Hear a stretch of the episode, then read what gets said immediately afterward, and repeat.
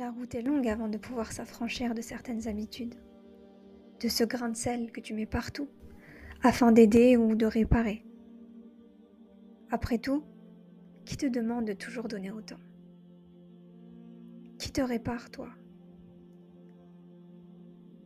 J'aimerais tellement que tu trouves l'équilibre.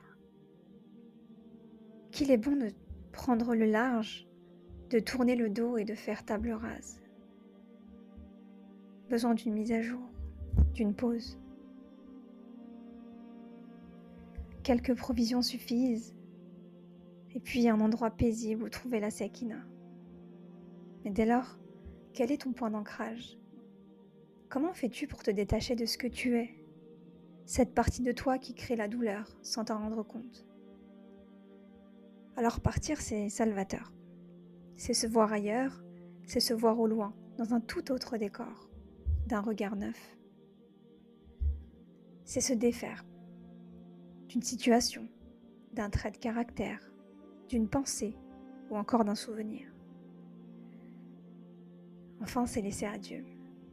Abandonner, abdiquer, s'agenouiller et s'avouer petit ou petit. C'est tacler l'automatisme, fermer la salle de bal de cet esprit si bruyant, formuler une agir et patienter avec l'intelligence du cœur.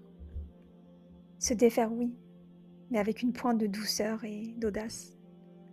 Découvrir que c'est possible, que tu peux y arriver qu'il faut lui demander sans relâche de toujours te permettre de revenir à lui et de goûter à la liberté ultime.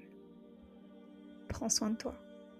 Prends garde à ce qui s'invite dans ton esprit, à ce dont tu te nourris et à ce qui gravite autour de toi, comme ce que tu crées de tes mains.